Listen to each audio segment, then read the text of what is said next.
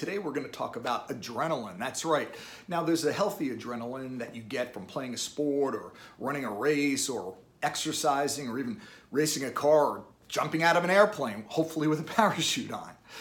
That's healthy adrenaline. What I'm referring to is the unhealthy, toxic adrenaline that permeates through corporations globally as the drug of choice. So, what am I really referring to here? Well, let's do a quick self assessment. Do you ever have uncompleted tasks on your plate? Do you get really excited about a new initiative and that shiny crystal ball, and then once you move into process, you get bored and look for the next shiny crystal ball? Have you ever waited to the last minute to get something done? Does the idea of boredom scare you? Do you get juiced or energized from solving problems? Do you get a rush from having so many things on your plate because it allows you to multitask?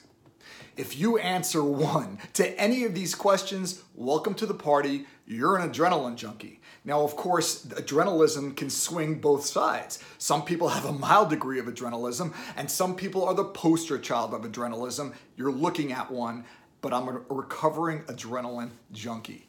So here's the thing we create an adrenaline lifestyle. If you've ever waited to the last minute to get something done, for example, in school, what do you learn? You learn you could pull that all night, all nighter, you learn that you could get that paper out the night before, turn it in, and you learn the wrong lesson. You learn the lesson that, hey, I could wait to the last minute and still be successful.